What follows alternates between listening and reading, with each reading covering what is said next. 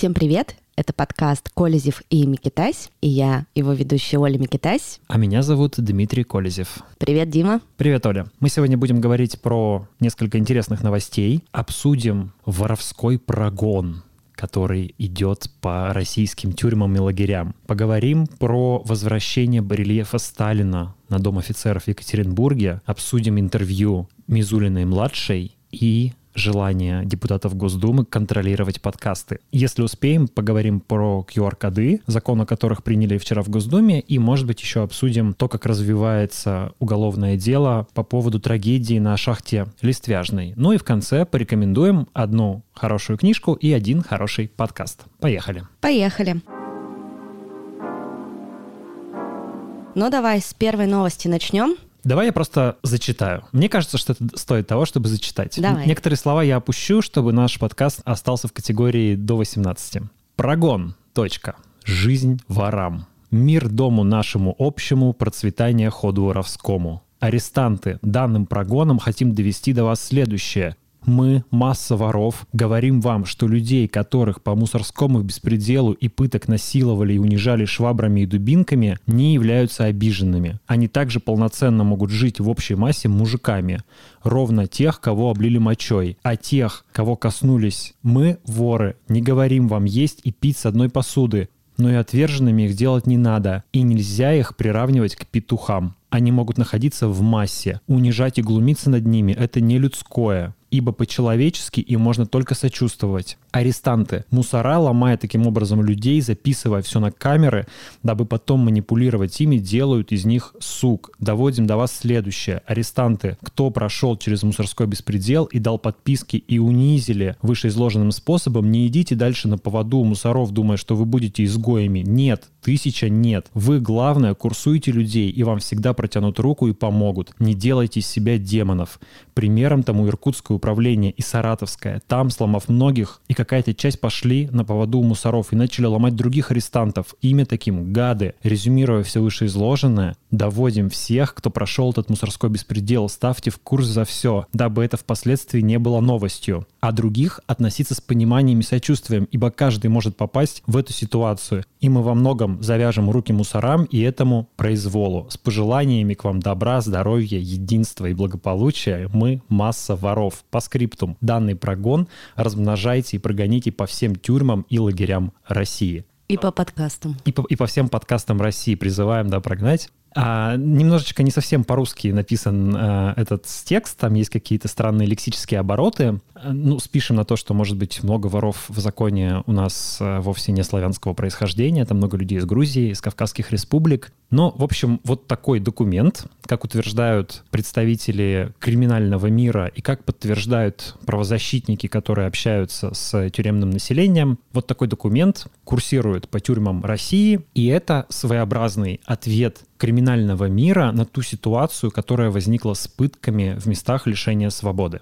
Ну, то есть, получается, это поддержка своих же? Получается, что это попытка криминальных авторитетов как-то сломать, ну, скажем так, извлечь основания из-под той системы пыток, которая сложилась в современных российских тюрьмах. Дело в том, что в любой тюремной системе есть своя иерархия. Там есть люди разного положения. Есть самые авторитетные и уважаемые воры в законе, есть там менее уважаемые, ну, есть там следующая ступень иерархии, кажется, они называются бродяги, потом есть простые мужики, это как бы основная часть всех заключенных, и есть низшая ступень иерархии, опущенные или петухи, люди, которыми, ну, над которыми там можно издеваться, над которых можно унижать, которые делают всякую грязную работу и так далее. Важным элементом пыточной системы было то, что а, люди, которые проходят через вот эти вот пытки, которых насилуют, которых унижают, их потом шантажируют таким образом, что говорят, что у нас есть видеозаписи того, что с вами происходило. Вот, собственно, тот самый видеоархив, который вывез за границу программист Савельев. Зачем он делался, этот видеоархив? Не для того, чтобы наслаждаться этими записями, а для того, чтобы можно было шантажировать людей. Говорить, мы это выложим в интернет, вы вернетесь в камеры, просто про вас узнают, что с вами вот это вот сделали, вас таким образом унизили, и вы будете жить на правах опущенного, обиженного, самого низшего члена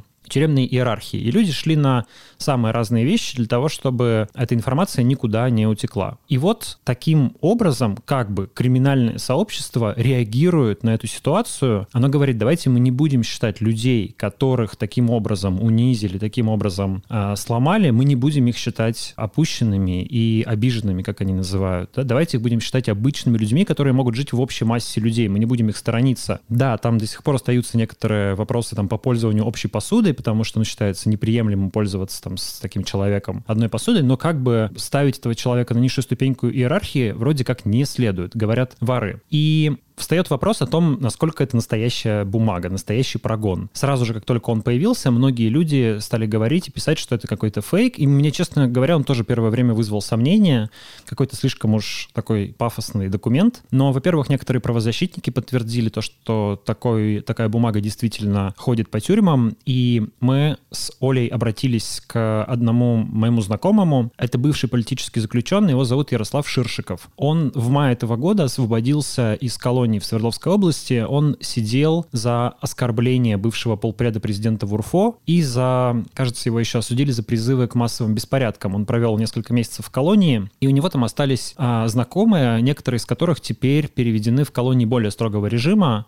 Но, как ни странно, в этих колониях есть а, у некоторых арестантов возможность пользоваться интернетом. И у некоторых из них просто можно спросить вот буквально в режиме онлайн о том, что там происходит, действительно ли вот такая бумага курсирует по колониям. И и Ярослав прислал нам вот это аудио, давайте его сейчас послушаем, где он рассказывает, что он знает про эту ситуацию и что говорят про это в тюрьмах. Связывался с товарищами, которые сидят, продолжают сидеть, которые из поселка перережимились э, в более серьезные исправительные учреждения. Ребята подтвердили, что прогон такой воровской действительно по зонам пошел, по зонам и по тюрьмам. Чаще всего местное, как говорится, воровское сообщество, на местах смотрящие, положенцы, относятся с пониманием к этому прогону. Да, есть какая-то там, ну, настороженность, э, особенно тем людям, которым непосредственно прикасались гениталиями, допустим, да, но и то их не делают изгоями, да, конечно, из одной посуды не едят, но, как говорится, статус опущенных они не приобретают. Ну и вообще в уголовном мире давно запрещено наказывать э, через изнасилование. Что же касается э, тех зон, где это происходит, там, э, ну, где вот пытки через изнасилование и так далее, где это случается, там, как правило, общественное мнение формирует не барак, а оперчасть. И в этих зонах, от этих воровских прогонах э, мало, мало что изменится. Но, с другой стороны, люди, если там пережимились на более строгий режим или уехали сидеть в другую колонию, а они потом а, объяснят ситуацию. Главное довести до, до сообщества, что с тобой произошло, и тогда сообщество э, воровское должно отнестись к тебе с пониманием. В конечном счете все все равно будет решать э, вор в законе, который курирует ту или иную территорию. Ну, то есть э, твой статус будет определять. Ты с э, таким бэкграундом, грубо говоря, заедешь э, в какую-то новую колонию, это называется, ты должен обозначиться, э, объясниться, а ты получишь статус не опущенного, да, а статус выясненца. Это значит на выяснении. И там уже вор в законе на месте будет решать, грубо говоря, в изгое тебя определять, в опущенные, или ты будешь жить с мужиками в общей массе. Но прогон такой действительно есть.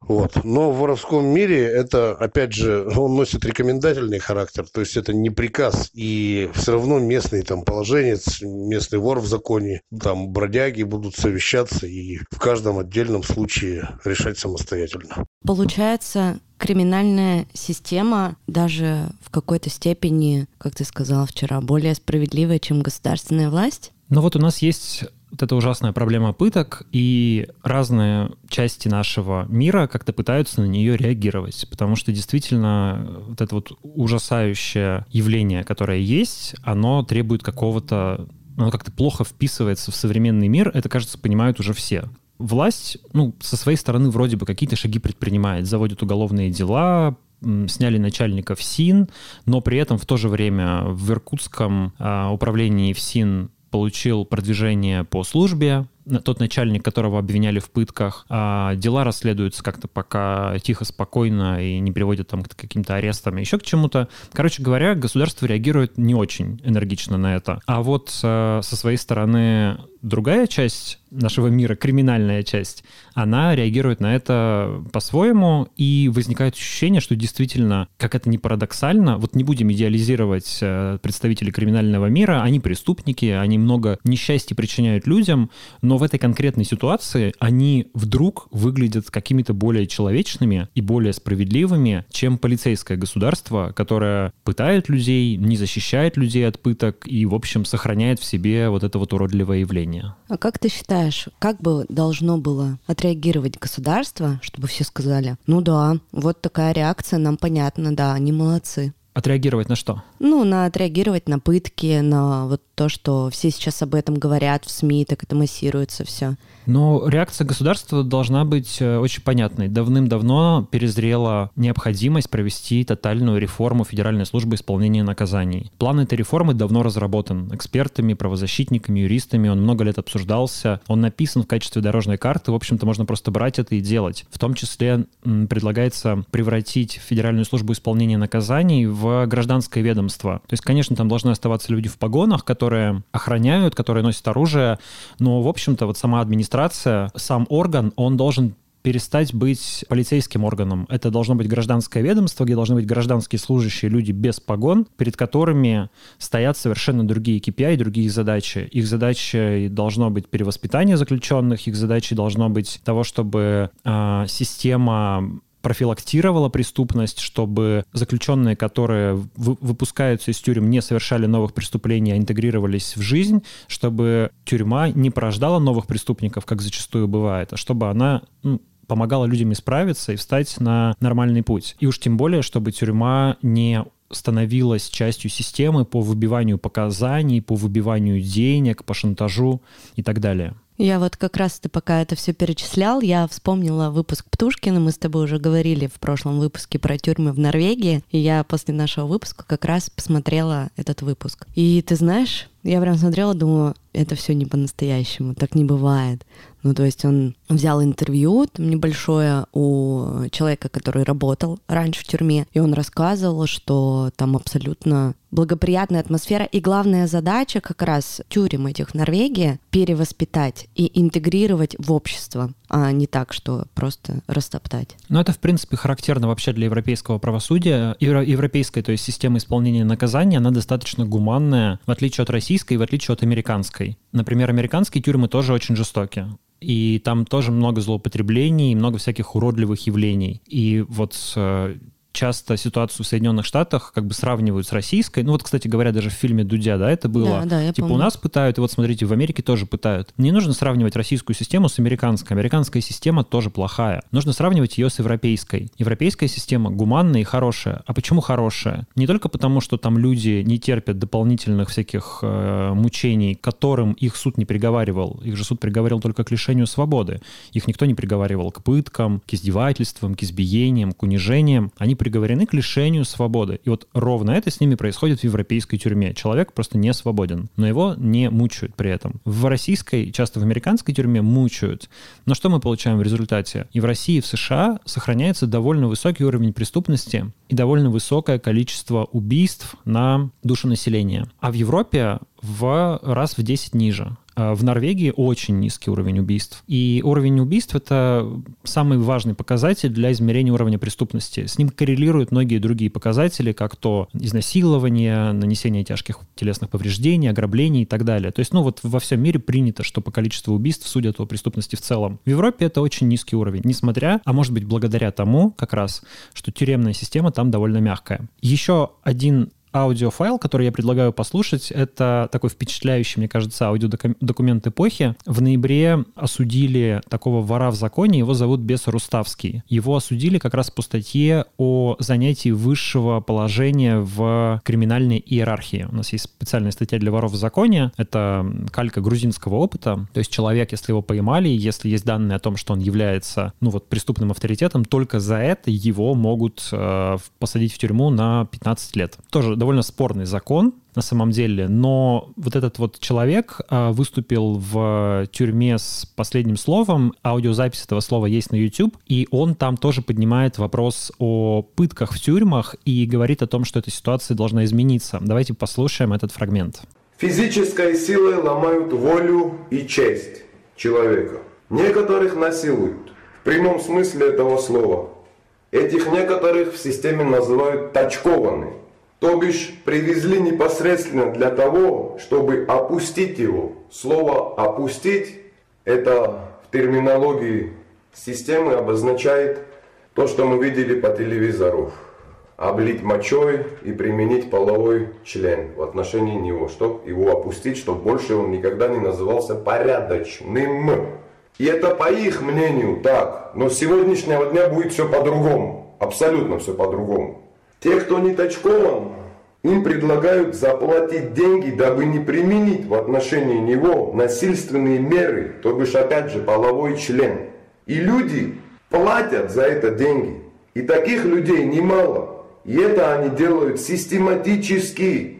Но до этого всего они проходят все мерзкие пытки. Швабры, веники, резинки и так далее, и так далее. То есть они тоже страдают, но они платят, чтобы не дошло до того самого.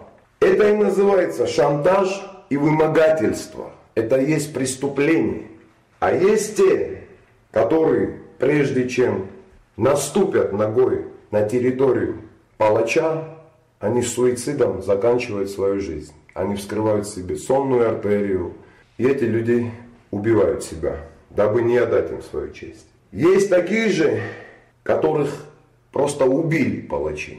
Есть те, которые не вывезли по состоянию здоровья и во время пыток умерли, но их довели до этого убийства.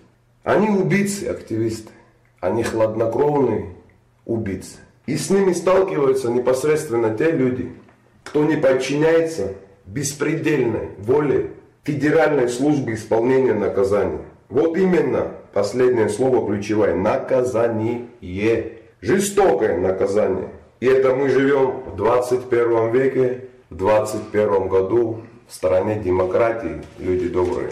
Если вам будет интересно послушать полную э, речь Беса, то она на 40 минут. Можем оставить ссылку с тобой на эту видеозапись на YouTube. Да, обязательно она будет в описании подкаста. Еще раз скажу, что вовсе не хочется идеализировать криминальных авторитетов, преступников. Это люди, которые ну, живут не по законам, установленным в обществе, часто специально нарочито нарушают этот закон, противопоставляют себя обществу. И в этом тоже ничего, конечно, хорошего нет. Но вот еще раз, сравнивая как бы два зла, в, в этой ситуации в отношении к пыткам вдруг выясняется, что этот, этот криминальный мир где-то оказывается более гуманным и человечным. Кстати говоря, социологи некоторые говорят, что полевые исследования сейчас в России показывают, что местами люди все чаще начинают обращаться за решением тех или иных споров и конфликтных ситуаций не в официальные органы власти, а к тем же криминальным авторитетам. Довольно характерная ситуация для 90-х годов, например, для начала 90-х, когда государственная власть, по сути, а, ну, на время перестала существовать или очень сильно ослабла. А людям ведь нужно решать какие-то конфликтные, даже бытовые ситуации. Не поделили что-то, бизнес не поделили, имущество. Нужно договариваться как-то об этом,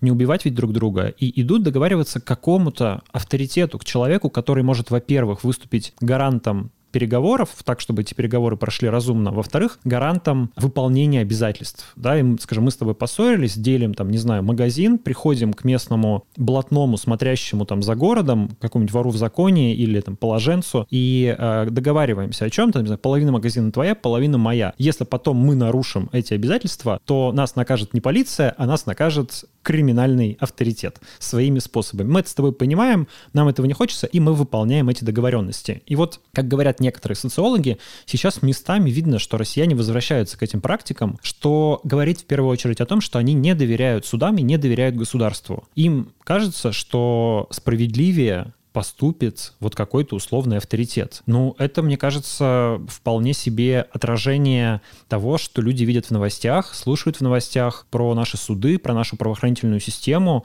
которая не гарантирует людям справедливости. У них нет ощущения того, что они придут в суд, и суд справедливо защитит их права. Они думают, что, слушайте, наверное, если мы пойдем к местному авторитету какому-нибудь там Васе Утюгу, то он нас защитит, а суд, полиция, черт знает. Ну, это как раз говорит о том, что уровень доверия к нашему государству все ниже и ниже с каждым днем. К сожалению, да. Оль, давай сделаем маленький перерыв в наших новостях. Я хочу тебе задать вопрос. Если бы у тебя была возможность поехать работать жить в любую страну в мире, в какую бы ты ни выбрала, куда бы ты поехала? Ну давай, топ-3 стран. Ты знаешь, я не так давно тебе говорила, что у меня появился партнер, который планирует переезжать в Европу, а, хочет поступать в магистратуру, и, скорее всего, это будет Германия, это будет Кёльн. И у нас стал такой выбор, что, скорее всего, если он поступает в этот университет, мы переезжаем э, в Германию. Но, если честно, Германия не очень мне нравится такой вариант. Я бы внесла в топ-3, наверное, север Италии, Норвегию, и, наверное, я бы хотела пожить на Бали. Неплохо. Я бы думаю, что Север Италии мне тоже очень нравится. Я очень люблю Италию. Я бы хотел там жить. Это классно, согласен. Ну, в общем, я и против юга Италии ничего особо не имею. Так уж и быть. Другой хороший вариант — это куда-нибудь вовсе на край света, типа в Новую Зеландию. Мне кажется, это тоже очень здорово. Там такой тоже мягкий климат, довольно благополучная жизнь. Вот в скандинавские страны, типа Норвегии и Швеции, хоть они считаются очень комфортными для людей и очень такими благополучными, все-таки я бы не поехал, потому что климат не тот. Хочется, и так живешь на севере, а хочется, наверное, куда-нибудь в более теплое место, поэтому если вот выбирать какую-то еще теплую страну,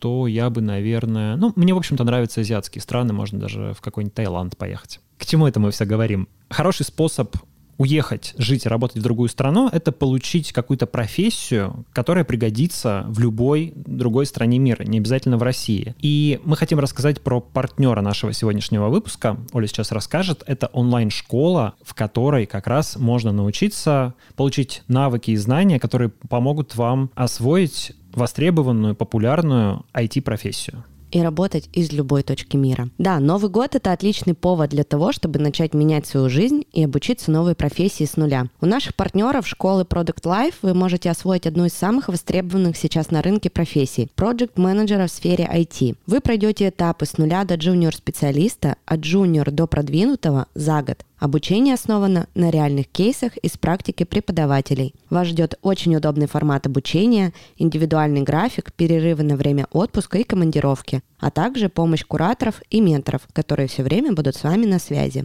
Самое главное, уже во время обучения вы запустите три собственных проекта. Разработка мобильного приложения, решение для контакт-центра и интеграция с CRM. Разработка сервиса по найму. Научитесь управлять проектами в IT и других сферах. Зарабатывайте, растите в карьере. По нашему промокоду NEWS большими английскими буквами до 31 декабря 2021 года курс можно будет купить со скидкой 45%. Ссылку на Product Life мы оставим в описании к этому выпуску. Я вот думаю, если у меня с подкастами не попрет, пойду и обучусь на Project Manager в IT. Кстати, вполне себе вариант, но пока что у тебя с подкастами, к счастью, все прет. Если вы не слушали наш последний бонусный эпизод, который доступен для подписчиков на Патреоне и в Apple Podcasts, то обязательно послушайте. Там Оля рассказывает о том, как она оставила свою старую не очень любимую работу и занялась своим любимым делом, делом мечты подкастами и, в общем-то, довольно быстро пришла к успеху. Обязательно послушайте.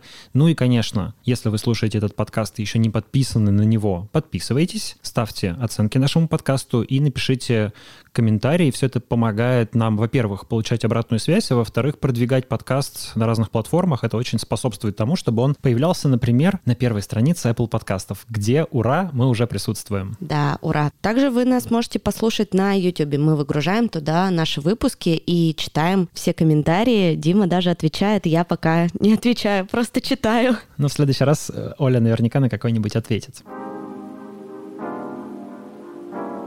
История, которую я хочу теперь рассказать, это история про Екатеринбург. Вот прошлый выпуск подкаста мы записывали в студии, которая находится в окружном доме офицеров да. в центре Екатеринбурга. И как раз с этим зданием связана наша следующая новость. Дело в том, что на фасаде этого здания появился барельеф, портрет Иосифа Сталина. Его восстановили в ходе некоторой ну, как бы реконструкции фасада. Дело в том, что здание было построено в 30-е годы, и изначально на нем действительно был барельеф с портретом Сталина. Ну, там была такая скульптурная композиция, герб Советского Союза, какие-то колосья, вот там какие-то ленты и портрет Сталина. В 50-е годы, когда коммунистическая партия официально разоблачила культ личности Сталина после 56 года, этот портрет закрыли металлическим коробом. А в 90-е годы, когда проходила какая-то реконструкция фасада, его просто сняли и положили в подвал. Там он хранился все эти годы. В прошлом году местное отделение движения «За правду», это движение Захара Прилепина, ну, в рамках, очевидно, предвыборной кампании пыталось проводить общественную кампанию за возвращение портрета Сталина на фасад. И выборы закончились, все думали, что это осталось в прошлом, но вот как ни странно, Сталин действительно вернулся на фасад Дома офицеров. Слава богу, что пока только на фасад. Пока только на фасад. Это здание, которое принадлежит Министерству обороны, конкретно Центральному военному округу, командование которого находится в Екатеринбурге. И, как объясняют областные и городские власти, ну, в общем-то, с ними это решение не согласовывалось. Это было решение военных, которые могут делать со своим объектом, мол, все что угодно. Вот они приняли решение восстановить исторический облик. И именно так командование Центрального военного округа объясняет официально возвращение портрета Сталина. Восстановили исторический облик здания. Проблема тут в том, что на самом деле исторический облик здания был другим. Мы, к сожалению, вам в подкасте не можем показать картинки, но вот если вы зайдете, например, в мой телеграм-канал и там пороетесь немножко, то вы увидите два изображения. То, как выглядел этот фасад в 30-е годы, там помимо Сталина, как я уже сказал, была такая довольно богатая и сложная скульптурная композиция. А теперь там все выглядит совершенно иначе, и это такой пример деградации какой-то, что ли, художественной. Очень убогие формы, как будто бы их, э, не знаю, пятиклассник лепил, причем такой не очень одаренный в художественном плане, как я был примерно. Как будто бы они из пластилина слеплены, как-то очень криво, неаккуратно и по-детски, и вот посередине этого портрет Сталина. То есть исторический облик фасада на самом деле не восстановлен, более того, фасад изуродован, а, но портрет Сталина вернули. И как ты думаешь, зачем они это сделали? Для чего? Ведь когда у власти был Сталин, и армия тоже от этого пострадала. Ну, безусловно, мне кажется, это самая важная какая-то часть этой истории. Вот и военные, и люди, которые выступают за восстановление этого барельефа, и даже глава Екатеринбурга, они говорят такие привычные фразы, типа того, что, ну, это часть нашей истории, Сталин помог выиграть войну, как же мы его а, можем забывать? Но, слушайте, одно дело, скажем, не знаю, мы же не предлагаем вычеркивать его из учебников истории, да, действительно, это часть нашей истории, ее нужно обсуждать. Но другое дело ставить памятники Сталину или ставить его, возвращать его изображение на фасады зданий с 50-х годов. На этом фасаде никакого изображения Сталина не было. Долгие десятилетия Свердловский Екатеринбург совершенно спокойно жил без этого. И сейчас вдруг вернуть портрет Сталина — это, безусловно, некое символическое действие, а не просто восстановление фасада, не просто ремонтные работы, а какой-то шаг, в который вложен определенный смысл. Но мне прав, вправду кажется, что военные тут забывают, как советская армия, рабоче-крестьянская Красная армия, сама сильно пострадала от сталинских чисток в 30-е годы. Есть знаменитые дела военных, они начались еще в 36-м году, сильнее всего развернулись в 37-м и 38-м. Ну, как раз совпали с большим террором, собственно, были частью этого большого террора. Вот недалеко от Дома офицеров начинается улица Блюхера. Маршал Блюхер был одним из тех, кто сначала участвовал в этих репрессиях в качестве судьи, а потом сам был репрессирован. И репрессирован довольно жестоко. Но, наверное, самое главное известное дело — это дело маршала Тухачевского, Тухачевский был крупным военным теоретиком, в том числе, когда в 30-е годы Советский Союз и Германия сотрудничали. Говорят, что именно у него немцы научились вот этой тактике танковых клиньев и, в общем, всему тому, чему, что они использовали впоследствии в СССР. Но, естественно, это была не инициатива Тухачевского их научить, это была государственная политика советского государства, которая сотрудничала с, э, с Германией. И вот э, в 1937 году, в мае, Тухачевский был арестован. Его, как и многих э, других арестованных тогда, пытали, применяли к нему меры физического воздействия, как это называлось. Это подтверждено и официальными документами, и всякими секретными шифрограммами о том, что такие меры при, применялись. И даже вот такой страшный факт, не все дело Тухачевского рассекречено, но его признание, подписанное им, оно опубликовано, в том числе его скан. И на этом признании есть такие бордовые пятна. И лабораторный анализ показал, что это пятна крови. То есть человек буквально подписывал признание, когда у него там откуда-то с него капала кровь арестовали нескольких заместителей Тухачевского, и всего арестов в армии было произведено только среди офицеров, а, по разным оценкам, от 7 до более чем 11 тысяч. А только офицеров было арестовано в 1937-1938 году. Их запугивали, их били, их лишали сна. И все это было, как я уже сказал, санкционировано лично Сталиным. В этом нет никаких сомнений у историков, это подтверждается документами. Ну, например, Комкору Лисовскому не давали сидеть 4-5 дней. Его держали на ногах и все это время били. Корвоен-юриста Плавника избивали 4 дня, рассказывали те люди, которые э, с ним сидели. Были избиты, а потом убиты три маршала. В итоге расстреляли 412 представителей высшего командного состава, то есть даже не просто офицеров, а ну, высших офицеров, там маршалов, комкоров, ну, аналогов нынешних генералов и так далее.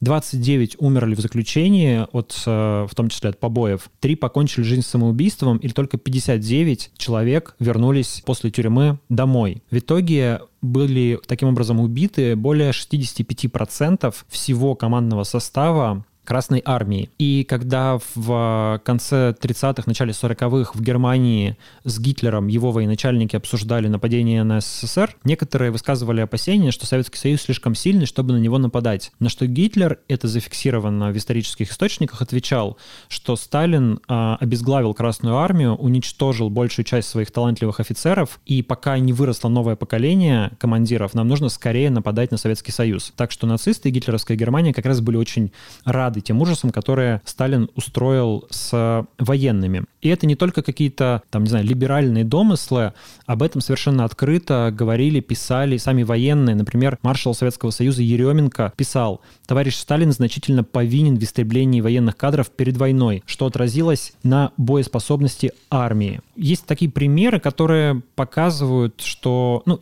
некоторые считают, что эти дела якобы были реальными, что этих военных осудили за какие-то... За дело. Ну, типа за измену. Типа, типа за дело, за измену, да, потому что, например, Тухачевский же признался в организации военного переворота, в том, что он пытался захватить власть.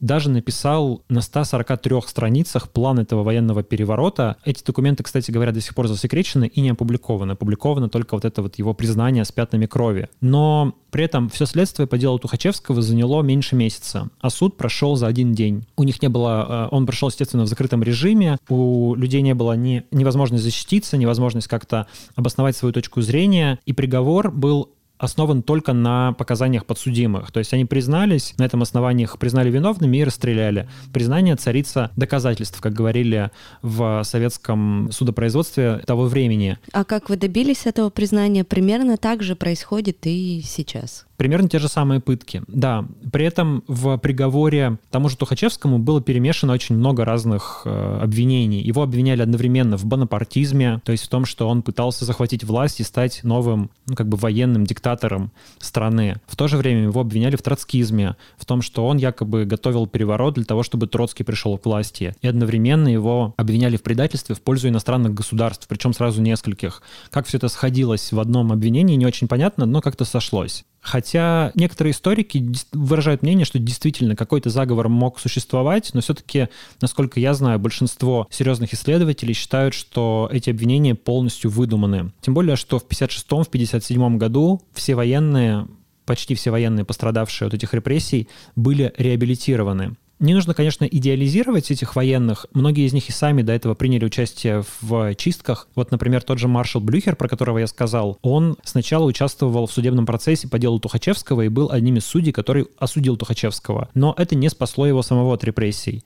Еще в феврале 1938 года Тухачевский получал орден Ленина, а уже спустя 8 месяцев, в октябре 1938 года, его арестовали в Сочи и вместе с женой увезли на Лубянку. Его уголовное дело расследовалось всего 18 12 дней. За это время его допросили 21 раз, то есть больше, чем один допрос в день проходил. И 7 допросов провел лично Лаврентий Берия. На него дали показания его арестованная жена и его брат, которых э, тоже, естественно, избивали. Брата потом отправили в лагерь, а жену расстреляли. Это их тоже не спасло. А жена Блюхера, которая была с ним ночной ставки, потом вернулась в камеру и рассказывала своим сокамерницам, что он был страшно избит и находился в невменяемом состоянии, наговаривал на себя чудовищные вещи. С 6 по 9 ноября 1938 года Блюхер все подписал. 9 э, ноября умер от э, побоев прямо в тюрьме на Лубянке.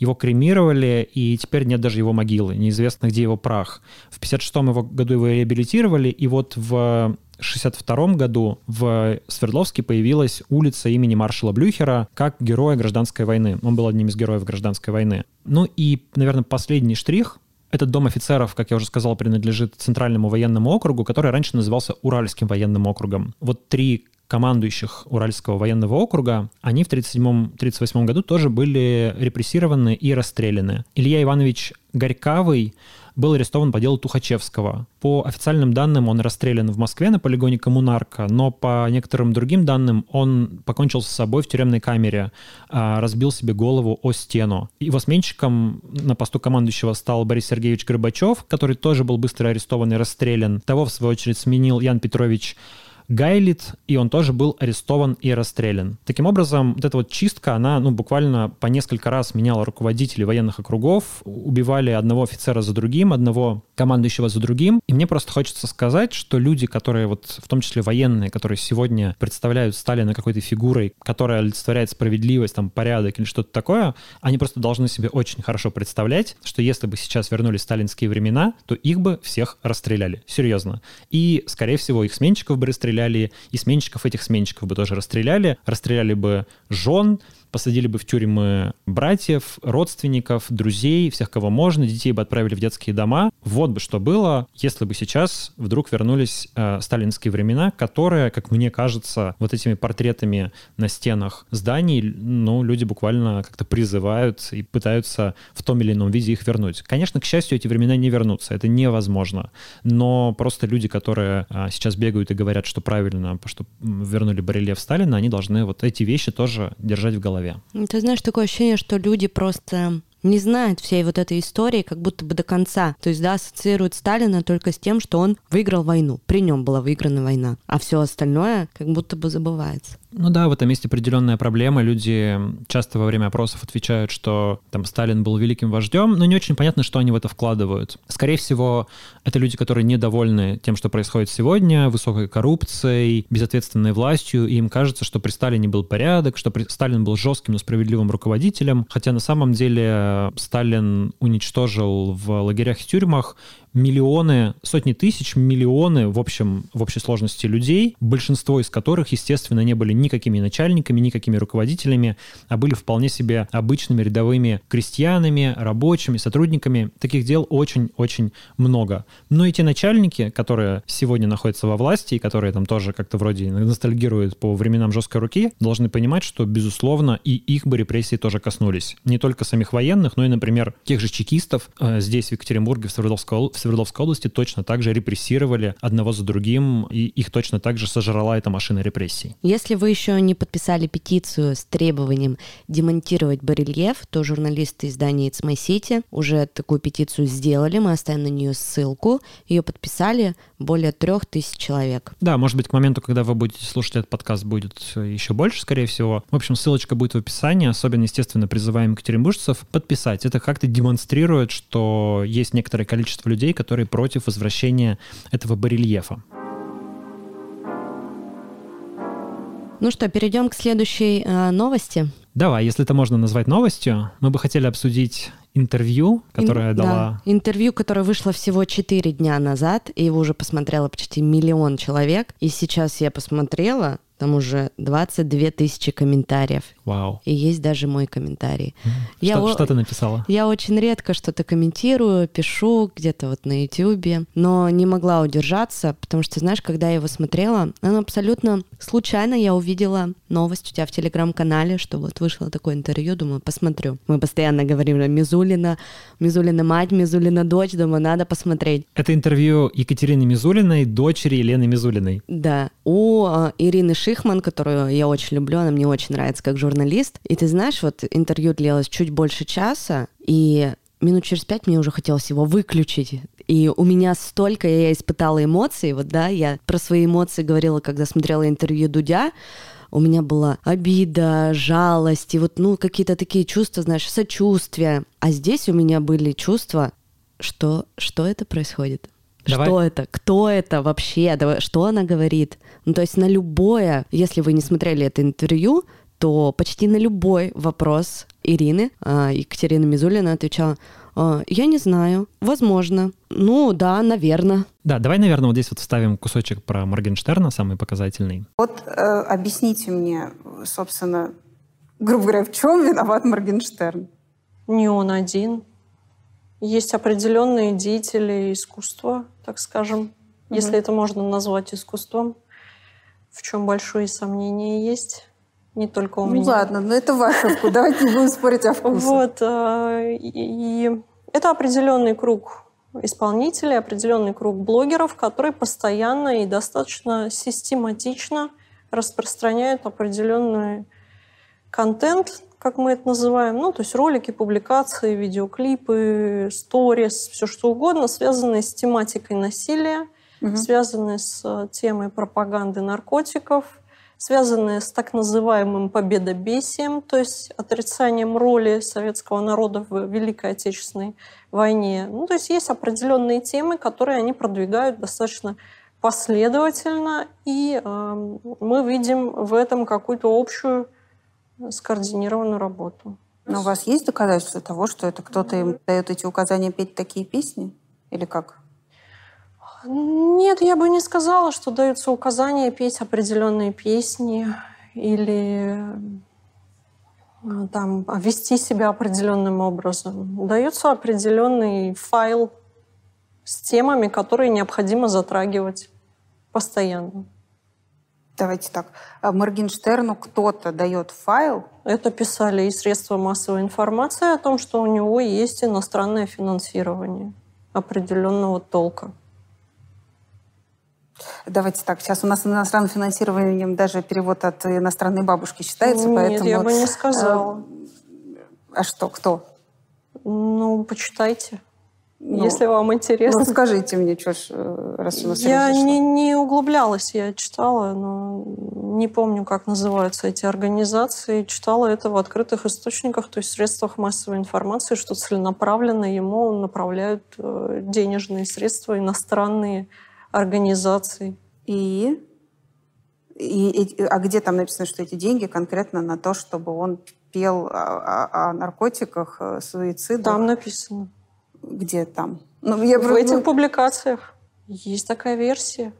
Не стоит ее Почему отрицать. вы верите этой версии? И потому что мы определенные вещи мониторим и используем для этого не только ручную аналитику, но и искусственный интеллект, и видим так скажем, э, единые методики работы. Моргенштерн, кстати, вот сразу э, отреагировал у себя в Инстаграме, э, что у него якобы есть действительно какой-то файл, все это очень в шутливой форме было выложено. Ну, ты знаешь, меня, наверное, особенно задела ситуация с Михалковым. Мы с тобой уже говорили про Бесогон в прошлом выпуске. Ирина задала ей вопрос, ну вот, а как же Михалков, вот его интервью, Бесогон, так, а почему вы там к нему не обратились? Ну и ничего не говорите Михалкову. Ну, собственно, Екатерина так немножко похихикала и сказала, ну, это же Михалков, ну как, он же это великий режиссер. Великий, да.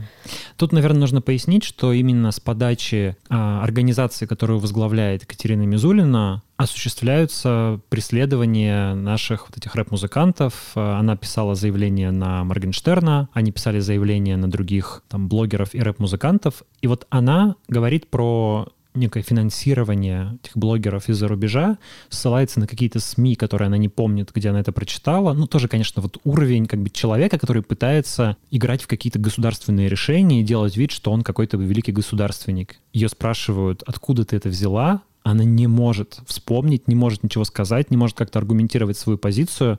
То есть она, ну, извините, это откровенно недалекий человек правда. Это, это очень видно. А, не знаю, можно это списывать, конечно, на то, что она там волнуется перед камерой или еще что-нибудь, но когда интервью длится час, а, скорее всего, записывалось еще дольше, в общем, все это, все это интервью, понятно, что человек, а, извините, но он вообще не в теме, он не понимает, о чем говорит, живет в мире каких-то... Розовых пони? Стереотипов, а, мифов, каких-то конспирологических домыслов та публикация, на которую она ссылается, это публикации издания Newsfront, близкого к Евгению Пригожину, и их перепечатки на телеканале «Царьград». Дело в том, что Мизулина сама оставляла ссылки на них в своем телеграм-канале, ну или тот, кто ведет этот телеграм-канал, я уже сильно сомневаюсь, что это она делает. И это была публикация, которая рассказывала о том, что вот есть видеоблогеры, там все, и Юрий Дудь, и э, Моргенштерн, и кого только нет, что вот все они типа финансируются некой таинственной заграничной структурой, которая оказывает на Россию деструктивное воздействие. На самом деле речь про продюсерский центр ЮЛА, который зарегистрирован в Израиле официально. Совершенно ну, легальная организация, можно зайти на сайт. Они открыто говорят, что мы сотрудничаем со всеми этими а, блогерами. Они выступают продавцом рекламы, и, соответственно, они потом отправляют деньги э, за эту рекламу, забрав свою комиссию, отправляют этим э, блогерам, а сами, в свою очередь, помогают им раскручиваться. Но это совершенно нормальная история для рынка. Теперь э, такие люди, как Мизулина и вот эти пригожинские СМИ пытаются представить это в качестве иностранного финансирования блогеров. Так что атака на блогеров, я думаю, только начинается. Благодаря таким, как Мизулина, будет еще много всего интересного, и мы услышим много довольно мерзких новостей. Ну да, для меня это интервью, наверное, и для многих я почитала комментарии, тоже некоторые. Такое, знаешь, как будто бы лицо, что ли, современного государства. И так как-то обидно стало. При этом, да, оно очень такое циничное и какое-то лицемерное. Вот знаешь, даже мама Екатерины Мизулиной, Елена Мизулина, ей все-таки не откажешь в том, что она в некоторые идеи своей искренне верит. То есть она тоже внесла там много дурацких закон... инициатив и э, много всего плохого сделала, на мой взгляд. Но каждый раз ее слушая, я думаю, что этот человек, он как бы заблуждается, но он искренне, скорее всего, заблуждается. В какие-то вещи она правда верит, что она делает что-то правильное. А здесь вот просто ничего, белое, белый шум какой-то вместо человека вложили в голову какие-то штампованные фразы про иностранное вмешательство, она их как э, кукла повторяет, и все, за этим больше ничего нет. При этом уже блогеры успели там, конечно, обсудить ее сережки Dior, какие-то дорогущие всякие ювелирные украшения, которые она любит, она вся там в очень дорогой одежде, с дорогими сумочками, вся обвешанная всякими бриллиантами. И это вот такое, да, действительно лицемерное, довольно лживое и глупое лицо худших представителей власти. Но при этом формально она не является представителем власти, она пока что общественник, она возглавляет свою общественную организацию, но можно быть совершенно уверенным, что скоро мы ее увидим или депутатом Госдумы, или сенатором, или на какой-нибудь другой подобной должности. У меня даже, знаешь, закрались такие мысли, что, возможно, попробуют ее продвинуть даже выше, чем просто в Думу государственную. Это будет сложно все-таки, ну, не хватает, так скажем, интеллектуальных качеств, чтобы хоть немного а, двигаться. Вот следующий персонаж, про которого предлагаю поговорить, Антон Горелкин, депутат Госдумы, который выступил с заявлением, Оля сейчас его прочитает, оно должно взволновать а, или как-то задеть всех, кто слушает подкасты, то есть вас 100%. Вот Горелкин как раз человек, он такой циничный, а, мне кажется, очень задействован во всяких лоббистских схемах, но вот его там сильно глупым, наверное, не назовешь. Он как раз понимает, мне кажется, кажется, о чем говорит. И вот, собственно, что он сказал про подкасты. Да, я даже смотрю вот на его фотографию в телеграм-канале, и он такой, знаешь, э, в очочках такой, с бородкой и с такой лисией улыбкой. Я бы такому человеку доверять не стала. Ну, в общем, что он пишет в своем телеграм-канале? Меня, конечно, это очень сильно напрягло все. Если верить исследованию Яндекса, в России начался бум подкастов. Тут я с ним, конечно, соглашусь. Начиная с прошлого года, количество их постоянных слушателей превысило 16 миллионов человек. За спросом растет и предложение. В каталог Яндекс Музыки каждый месяц добавляется по 400 новых шоу, а их общее количество перевалило за 11,5 тысяч. Вместе с тем, правовой статус подкастов остается неопределенным. Кто-то считает их под видом аудиовизуальных произведений, следовательно, сервисы, распространяющие подкасты, следует считать АВС. Другие эксперты относят подкасты к СМИ – Статья вторая. Иная форма периодического распространения массовой информации под постоянным наименованием, названием. И считает, что авторы подкастов должны регистрировать их в Роскомнадзоре со всеми вытекающими последствиями. Учитывая, что российский рынок подкастов фактически оформился и стал самостоятельным медиа, правовая неопределенность недопустима. Я планирую провести круглый стол с привлечением экспертов, юристов, представителей рынка, на котором мы обсудим вопросы правового регулирования подкаст-индустрии в России. Желающие принять участие в работе этой площадки, пишите мне в личные сообщения. Антон, мы тебе напишем в личные сообщения.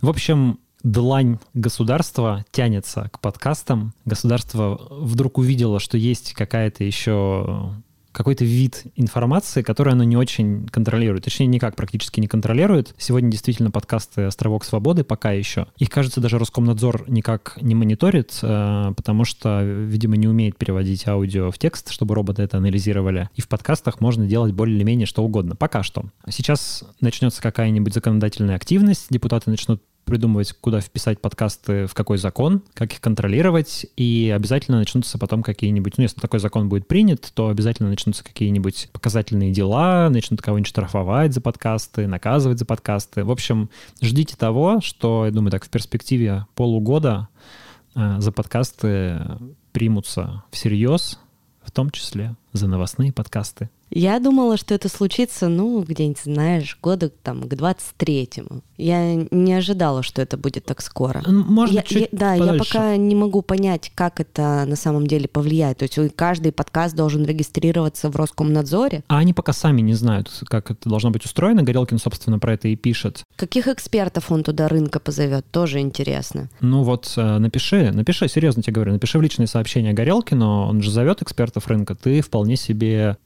активный участник рынка, у тебя несколько подкастов, у тебя есть свои соображения по этому поводу. Напиши Горелкину в личные сообщения, что хочешь поучаствовать в обсуждении. У тебя будет интересный опыт, серьезно. Тебя позовут в Москву на какой-нибудь круглый стол, ты поучаствуешь, потом расскажешь нашим слушателям в подкасте, как это было. Вот, а ты знаешь, вот я очень боюсь, что если я напишу этому Горелкину что-нибудь, приеду на его это круглый стол, то твои подкасты первыми изучат под э, микроскопом. Да, Ну во-первых, что? их э, изучат, не знаю, заблокируют, еще что-нибудь сделают, воздух мне перекроет совсем, и Слушай, ну вот ты себя ведешь как э, типичный... э, россиянин. Как, как бы чего не вышло, да. Да. А, а, глядишь, оно и обойдется. Как-нибудь меня мимо стороны пройдет, посижу-ка я лучше под камушком, пока это мимо проедет. Не проедет, надо как бы участвовать. То есть вот говорит власть, хотим послушать подкастеров, э, чего с вами делать. Подкастер, иди и говори. Так, ты Говори- тоже подкастер. Говори, что э, никакое регулирование нам не нужно, а если нужно, то какое-нибудь совершенно минимальное и бессмысленно нас регистрировать в Роскомнадзоре, потому что блоги же все не регистрируются, почему подкасты должны регистрироваться. Ну, короче, тут можно много чего наговорить, но, в общем, тенденцию зафиксировали, будем за этим следить и э, будем надеяться, что какое-то время подкасты еще будут островком свободы. Да, я думаю, знаешь, первое, за что они возьмутся, это за не за инди-подкасты. За, за большие популярные подкасты, За конечно. большие, Та за- же «Медуза», Да, да, да. Которая является иностранным агентом. Мы должны да, это уже. сказать. Но «Медуза», кстати говоря, в своих подкастах э, указывает, что она иностранный агент. В общем-то, «Медуза», ну, как я понимаю, он- относится к своим подкастам как к части произведений средства массовой информации. Собственно, «Репаблик» делает так же. Например, у нас есть подкаст э, «Репаблик Ток». Кстати, подписывайтесь. Там вышло м, как раз недавно хорошее интервью про Сталина с Олегом Хлювником. Так вот, э, ну, мы, например, тоже обязательно, конечно, предваряем сообщением про иностранного агента все подкасты. Ну, я имею в виду какие-то подкасты, мне кажется, инди, мини, вот это вот все разговорное шоу, возможно, это как-то менее коснется. За подкасты, которые представляют какие-то издания, за них, скорее всего, возьмутся первыми. Ну и как вариант, за, возможно, за новостные подкасты тоже. Ни- никогда не знаешь точно, за кого возьмутся. Вполне могут взяться, например, за какие-нибудь секс-подкасты, которых очень много, и которых там как раз легко найти какой-нибудь, значит, э, как это называется, пропаганда нетрадиционных сексуальных отношений, и вот это вот все. Пожалуйста. То есть вот этого там сколько угодно. У меня был такой выпуск. Вот. Все, к тебе, к тебе придет Горелкин. Да, пожалуйста, нет. В Госдуме вообще происходит много интересного. Там, Да. Например, вчера там чуть не подрались. Да, все из-за закона о QR-кодах. Произошло такое знаменательное событие. Спикер Думы Вячеслав Володин в своем телеграм-канале объявил, что власть откажется от одного из законопроектов, а, связанного с QR-кодами. Именно от законопроекта, который про транспорт, про поезда дальнего следования и самолеты. Типа это такой вот шаг навстречу людям, которые протестуют. Ну да, очень много людей были против. Да и президент сказал, что надо как бы посмотреть, справится ли транспортная система с этим, не будут ли нарушены права граждан. Слушай, ну это же полная тоже профанация. То есть есть два законопроекта. Один который сильнее всего влияет на людей, законопроект про QR-коды коды везде. В общественных местах. В общественных местах, да, магазины, то есть все, что уже сегодня работает во многих регионах. И есть такой более как бы частный законопроект про транспорт. И про транспорт как раз, на мой взгляд, его проще всего, с одной стороны, выполнить, с другой стороны, он как раз меньше злил противников э, QR-кодов, потому что они же говорят то, что мы против цифровой слежки, а человек, который покупает билеты на самолет или в по... на поезд, он же и так дает все свои данные. То есть какая разница ему еще показать QR-код, здесь вообще нет особой проблемы. Но вот власть говорит, мы вас послушали, мы послушали регионы и решили отказаться от этого законопроекта. При том, что в регионы он вообще не отправлялся. Регионы рассматривали другой законопроект, вот этот большой основной. А большой основной законопроект при этом принимают в том виде, в котором он был внесен. Да, там говорят, что мы его доделаем, доработаем, но принимают, тем не менее. И это никакая не уступка, на самом деле, а просто уловка. Ну, как обычно. Как балласт сбросили одну из законодательную инициативу, чтобы можно было принять другую, потом сказать, слушайте, ну мы же услышали граждан, мы же пошли вам навстречу, чего вы протестуете? При этом в Госдуме вчера, да, когда коммунисты попробовали выйти с плакатом о том, что там КПРФ против QR-фашизма, что-то такое, да. а спикер Госдумы Володин буквально кричал на них, да как вы можете, вы получаете по полмиллиона рублей зарплату и мебель здесь портите, приклеиваете свои таблички. Сидите и помалкивайте. Сидите и помалкивайте, да, там даже чуть потасовка не случилась, там единороссы пытали, говорили, пойдем выйдем этим коммунистам. Ну, в общем, ну, 90 к вопросу о криминальной России, да. Короче говоря, законопроект пока что принят в первом чтении, его снова отправляют на месяц в регионы как бы на доработку. Я думаю, что власть пока, ну, они, конечно, боятся его при, принимать, потому что они боятся, что это пострадает рейтинг президента, хотя президент пытается выглядеть таким типа красавчиком, который попросил защитить права граждан. Рейтинг все равно пострадает, если закон будет принят, но они сейчас смотрят на штамм омикрон, что с ним будет, пока не понимают. Именно поэтому тянут время. Вдруг так получится, что госпитализации с омикроном будет мало, что он вытеснит дельту, что будет той самой живой вакциной, про которую говорил Владимир Путин. Тогда можно будет закон не принимать и, в общем, как-то пронесет. А если будет будет тяжело, то придется принимать. Вот. Но уже получается, что принятие закона отложили на время после Нового года, так что просто тянут время и смотрят, что получится. Ну, то есть сейчас он принят еще только в первом чтении, и он еще не действует. Он не действует. То есть вы можете посещать... В том-то и дело, что вы не можете. А, ведь в регионах он на самом деле по факту уже действует. Ну да. Да, то есть эти же нормы уже действуют распоряжениями региональных властей, но он не принят на федеральном уровне, что, ну, как бы вроде как делает эту систему менее работающей. Все, поняла. Каждый регион сам решает. Вот, например, в Екатеринбурге у нас никуда нельзя пойти без QR-кода. Ну, формально тоже, видишь. А в реальности их много где уже не проверяют, проверяют еле-еле. И вот вроде если федеральный закон будет, то это должно как-то работать построже. В том числе для этого, кажется, он нужен. Пока что по факту все так разваливается на глазах, вся эта система. Ну, будем следить, как они будут принимать этот закон. Так-то, э, мне кажется, это не очень хорошая инициатива ходить везде с QR-кодом. Ну, как бы я уже привыкла, но все равно это очень некомфортно. Слушай, ну это много раз уже мы с тобой про это говорили, но это же путь, по которому идут все страны и ничего другого не придумали. Ну, пандемия, тяжелая ситуация, нужно идти на какие-то жертвы в личных бытовых удобствах, чтобы это когда-нибудь прекратить. Иначе так всю жизнь будем жить в ситуации пандемии, и это будет огромной трагедией. У нас уже избыточная смертность с начала пандемии больше миллиона человек. Миллиона. Ну что, поделишься напоследок своей книгой? Я только что прочитал интересную книгу журналиста Ильи Жигулева. Она называется «Ход царем». Это книга, которая описывает события 90-х годов и самого начала 2000-х. Она рассказывает о борьбе за власть и влияние в современной России в контексте действий политической группы, которая называется «Семья». Это приближенные Бориса Ельцина во главе с э, его зятем Валентином Юмашевым, дочерью э, Бориса Ельцина Татьяной Диченко. Это люди, которые сегодня, собственно, руководят в Екатеринбурге Ельцин-центром, ну и продолжают играть некоторую роль в российской власти. Илья Жигулев — это известный российский журналист, он работал в изданиях Smart Money, Forbes, Медуза, тоже признанный иностранным агентом в агентстве Рейтер, и он написал такую очень увлекательную книжку вот для любителей чего-то вроде Зыгоря, или какие-нибудь там баек кремлевского диггера, есть такой жанр вот как бы про тайны власти. Вот это вот довольно интересно. Там много всяких увлекательных историй, и в финале книжки довольно такой оригинальный и неожиданный взгляд на сегодняшнюю конструкцию власти и на то, какая элитная группа в этой власти сегодня играет доминирующую роль.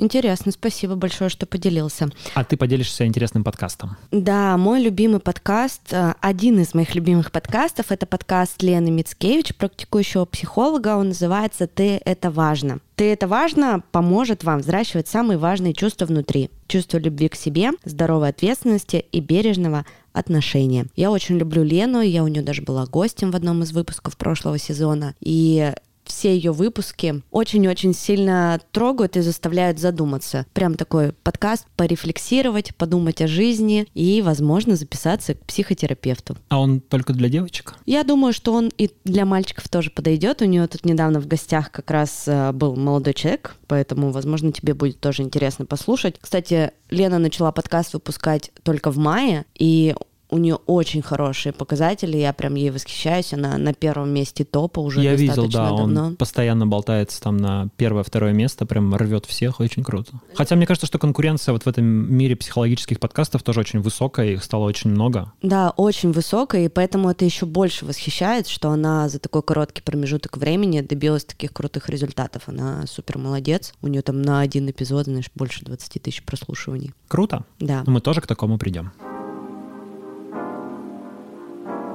Спасибо тебе, Дима, за наши новости. Спасибо Поздравляю тебе, Оля. тебя, кстати, с прошедшим днем рождения. Спасибо, мне Оля подарила подарок, сертификат в книжный магазин. Пойду да, чем-нибудь не порадую. знала, какую книгу тебе подарить, потому что ты столько всего читаешь, и как угадать, чтобы у тебя такого не было, или ты это не читал, поэтому сходи и выбери себе подарок сам. Спасибо. Друзья, подписывайтесь на нас в Патреоне, подписывайтесь в Apple Podcasts, подписывайтесь на сам подкаст, собственно, если вдруг вы на него не подписаны, ставьте нам оценки, пишите комментарии, ну и увидимся, услышимся, точнее, через неделю.